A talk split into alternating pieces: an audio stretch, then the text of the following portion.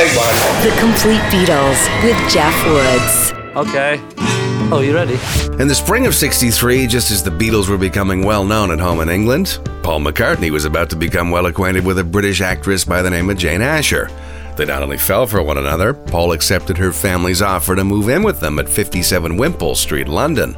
If that sounds at all familiar, consider Sir Arthur Conan Doyle, writer of Sherlock Holmes. He'd lived at number two Wimpole, not far from where the Barretts of Wimpole Street had lived more than one hundred years earlier. Paul would not only live with the Ashers at Wimpole Street for three years in his early twenties, he would write songs there too, like the one that came to him in the night. He gave it the working title Scrambled Eggs. Eventually, on a trip to Portugal in the spring of sixty-five, he gave it another title. And that June, the fourteenth, just four days before his twenty-third birthday, accompanied by his Epiphone Texan acoustic guitar, Paul recorded Yesterday. The Complete Beatles.